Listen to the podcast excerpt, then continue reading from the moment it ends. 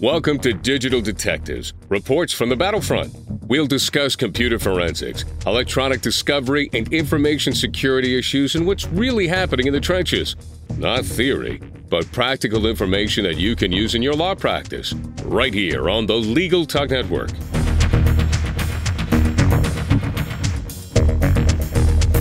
Welcome to the 39th edition of Digital Detectives. We're glad to have you with us.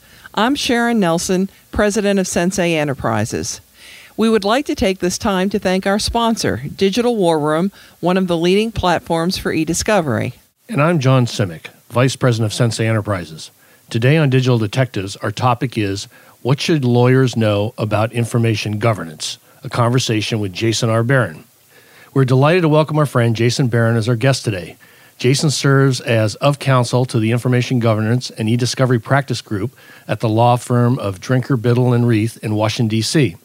His prior career in the federal service included acting as trial lawyer and senior counsel at the Department of Justice and for the past 13 years as director of litigation at the U.S. National Archives and Records Administration.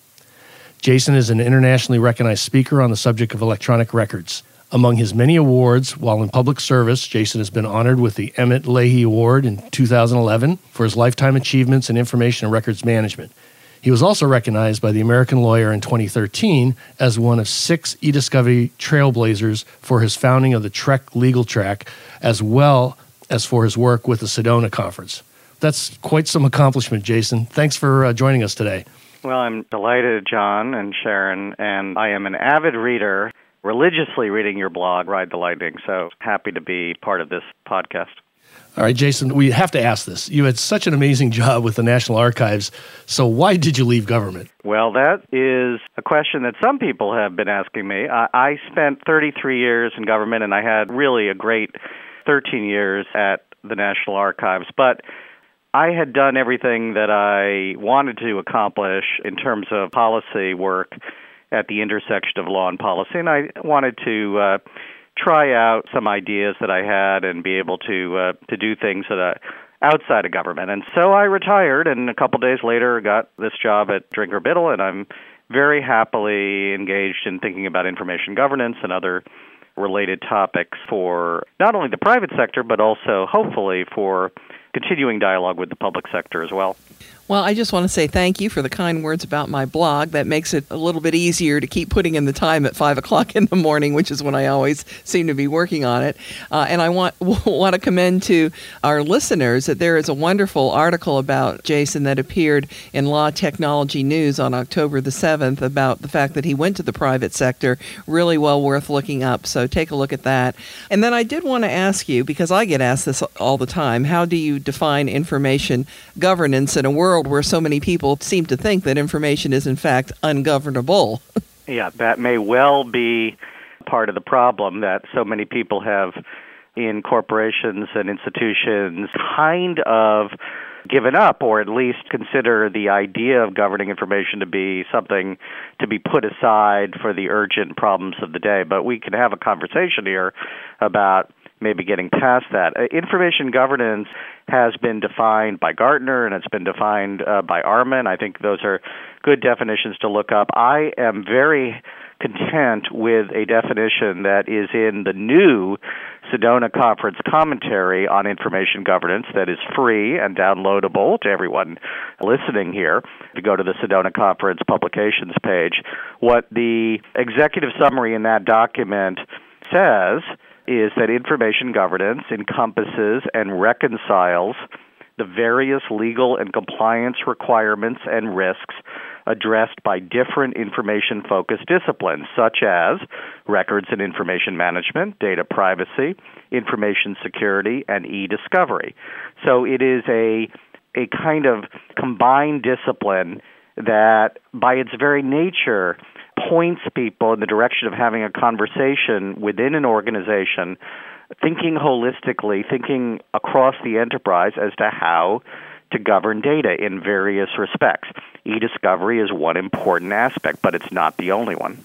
Since you opened that door, Jason, can you elaborate a little bit more? How does e discovery fit into this whole information governance uh, realm? Well, I am, of course, lawyer centric since I have spent my time for 30 plus years as a trial lawyer and as a as a practitioner closely aligned with records and access issues in the government. So I I really do think that there's a very close tie. But those of us that are in the e-discovery world for the last decade realized from the beginning that foundationally one needs to think about controlling information in new and better ways. Organizations that don't do a good job at the creation and the life cycle of information are going to be three steps behind when it comes to an urgent access request for information. And so e-discovery is a part of the IG equation, but it's not the whole ball of wax. One increasingly has conversations in the legal space where lawyers understand or should understand that if you think of the EDRM model, you go leftward. You think about information management as a foundational aspect of the entire world, and we need to build on good IG practices to do e discovery better. Well, you know, we do a lot of lecturing for ARMA and similar groups, and I always get the feeling that they feel like they don't get any respect, the, these record managers of ours. So, how does the record keeping fit in? Because I think it deserves more value than people seem to place on it. Yes, I agree. And I have stood up at ARMA and been a champion of records managers. I do not consider myself in the camp that records management is passe. I think we need to have new skill sets and because of the new tools that are available. And so when I champion record keeping, it is record keeping with an eye towards being sort of the best of breed in the space using the best technologies that are out there to minimize the burden on end users. And we all have lived in this world where we're increasingly in a big data world where we have lots of stuff coming at us in all sorts of forms and varieties at our desktop. And we can't possibly, as end users, be expected to be records managers. We need to find mechanisms that are, I believe, technology based to improve record keeping practices in the private sector, in the public sector.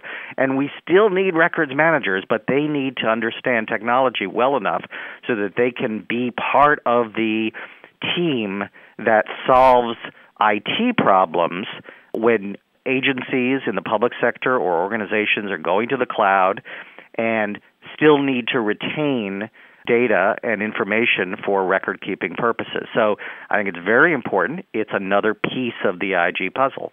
So, Jason, what other prominent aspects of IG exist besides the two that we've talked about so far? So it, it is, uh, of course, as I mentioned in the opening definition, clearly privacy and security aspects of the IG world have become just ever more prominent. We could throw out the words, I mean, I have two words for you Edward Snowden. And uh, we all live in a world of potential data breaches.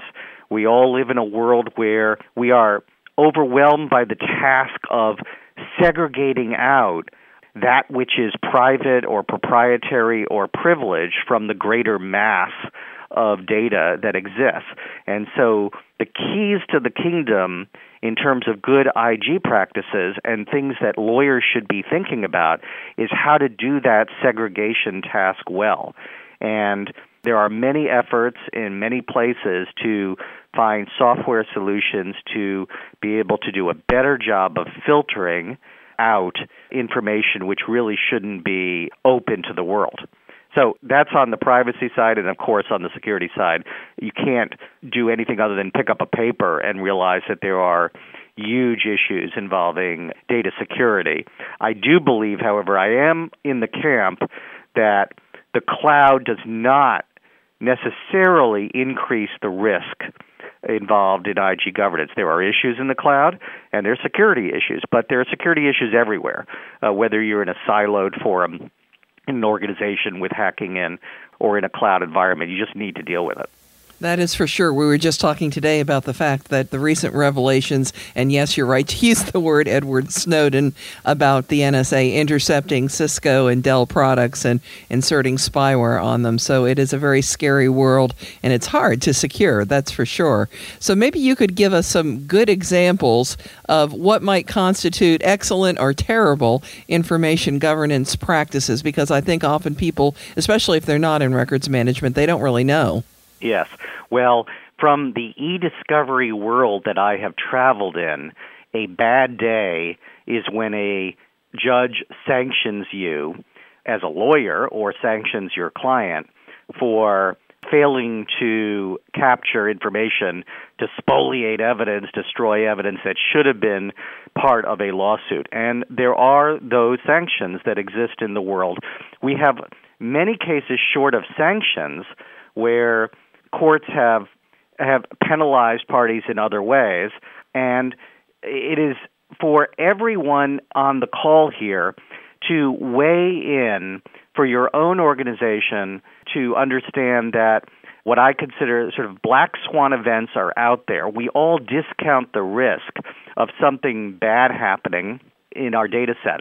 But I think we owe it as a duty, maybe not a fiduciary duty, but certainly as a duty to our own organizations to see how we can get past these bad examples as one class of objects. What comes to mind from the government space is the Fannie Mae litigation, where an agency spent up to 9% of its budget and millions of dollars to restore backup tapes and still was held in contempt both at the district court and the court of appeals level. And there are many examples out there in the space. What is a good example? So that's a bad example, you know, of of planning ahead. And you never want to be relying on backup tapes anyway. That's a terrible, terrible way to do information governance record keeping. What is a good example in the space is where, under any kind of maturity model, ARMA has a maturity model that I recommend to people listening go look at. Under a maturity model where an organization is proactively taking the steps as a matter of procedural reform inside the organization as well as substantively to talk through issues that affect the entire enterprise. And that usually means a champion to be interested in the information governance space. And it also means that one needs to potentially have a council of sorts or a committee ad hoc, as it were, with a champion and others who represent the various disciplines across the enterprise. There are a lot of people saying this. How it actually gets done is very difficult in particular situations. But I do have one shining example of what I hope is going to be a model of good information governance. And it's ironic for me to say because everyone seems to always be down on federal agencies. But when I worked at the National Archives, my boss, Gary Stern, general counsel, went to OMB and OMB through Cass Sunstein went to President Obama, and President Obama issued a memorandum in 2011 to the government at large saying that one needs to manage government records better. Now, if we can get to President Obama, who is the ultimate C suite for the United States in terms of a person in charge, I think everyone on this podcast listening can find a champion within their own organization to write the memorandum that is the lightning bolt that gets people interested or form a committee to have a an honest discussion across the space uh, in ways that go beyond the siloed components that we're all used to. Well, great stuff, Jason. But before we move on to our next segment, let's take a quick break with a few words from the Legal Talk Network and our sponsor, the Digital War Room platform for e-discovery. Don't be caught unprepared for e-discovery. Digital War Room e-discovery software allows you to search, review, mark, and produce responsive email and documents. Powerful enough for your biggest cases, but easy enough for first-time e-discovery attorneys. Geeks need not apply. Digital War Room has a solution for every client, every case, and every budget. Visit www.digitalwarroom.com for a free trial and see how easy e-discovery can be. Make your next case your best case with Digital War Room.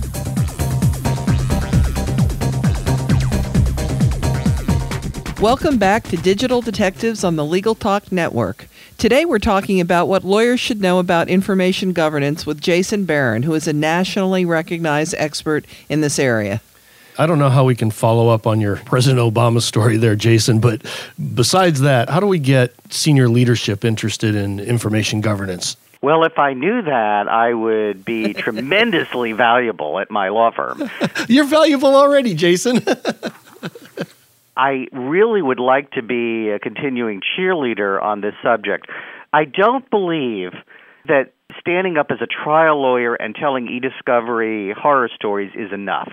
I think what one needs to have is an honest conversation about what value better technologies in the space and better interdisciplinary processes will have. I was part of an earlier Sedona conference commentary that I is uh, kind of like a movie that went to Netflix. I'm not sure very many people know it, but you should check it out. The people listening called Finding the Hidden ROI in Information Assets. And that paper, that's freely available on the Sedona site, cited in the new Information Governance uh, commentary. What we tried to say is that there's real positive value to an organization to really know what it knows. Organizations don't know what they know because they don't know what everybody is doing within the organization. And so if you put together a team and show that a particular component that's working on some innovative practice, they might have a patent that's recognized by another portion of the organization. There may be ways to do kind of cross selling in this space where it's obvious that technologies that are used in one component could be used in another and workflow processes. But you can't have that conversation if everybody's siloed. So I'm not sure that the answer to the senior leadership question is just telling horror stories. I think you need to make a business case why the organization as a whole should be interested. Well, I think it's also difficult to become competent in this area, and certainly a lot of the C suite people are not. It all seems so overwhelming. So, how does one become competent in this? Maybe both at the C suite level, because they need one level, and to be a records manager or, or some other part of this whole IG thing. How did they do that? It's another difficult question, and I certainly don't have one path forward. I think we sort of in the e-discovery world we are having a very interesting conversation at the moment both at sedona and elsewhere in the profession because there's new rules for lawyers that talk about at least the rules in the ABA talk about as a model professional discipline that you be technologically competent, that you at least understand technology in your practice as a comment to the professional rules of responsibility. And how that plays out, well, we're just sort of at the beginning stages of having that conversation. Now, in the competence in the IG practice, I think foundationally would have to include, as a lawyer, understanding what has transpired since 2006 in the e-discovery space. And there are hundreds of places on the web and many CLE forums to get up to speed in your own organization to become the e-discovery go-to person or to at least have a better handle on it. Beyond that, we are all struggling to figure out a path forward for what makes an IG competent person. I know ARMA has a new certification of an IG practitioner, IGP certificate, that may well be something that some interested listeners on this call would want to explore. It's very much like a CRM designation. For lawyers, I'm not so much interested in certificates as such. I'm interested in a basic skill set that supplements what we have learned in our own practices. But what we learn in law school is not going to be relevant to the conversation here because law schools are way behind in terms of even touching the field of e-discovery, let alone information governance. There are very few courses out there that touch on the kind of things that the commentaries that I'm talking about have. So there's a large educational task, but that also means an open field for the people on this call to be the experts in their organizations to show competence beyond the usual. The one thing I would say is read the Sedona commentary as a baseline, see what cases are cited, see what principles are cited, and then look at ARMA and go from there. Jason, do you see any differences between the private and public sectors when we're talking about information governance? Well, remarkably, I see something that is very much the same, which is we are all being overwhelmed by data. The exponential curve the inflationary universe we're in has no end in sight.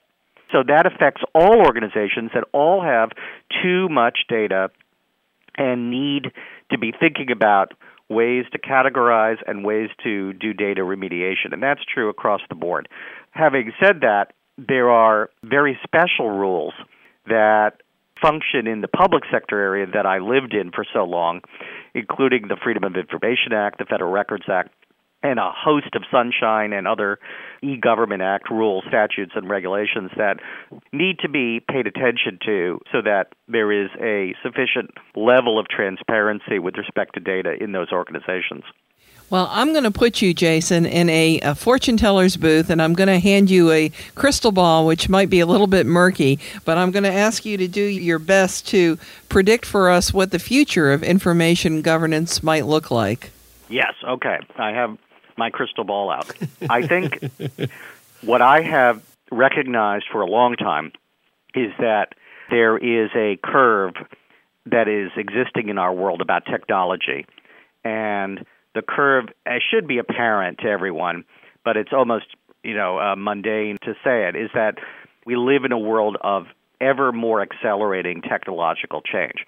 What we see in the e-discovery space in the last 10 years is a move from manual searching to keyword searching to a new form of document review that is based on technology assisted methods like predictive coding and other terms for it, where we're leveraging technology in the space. What I'd like to say is that over the next two to five years, there's going to be a push for analytics in information governance. And so the equivalent of Dustin Hoffman being whispered to in The Graduate with the word plastics, I would say is the word analytics.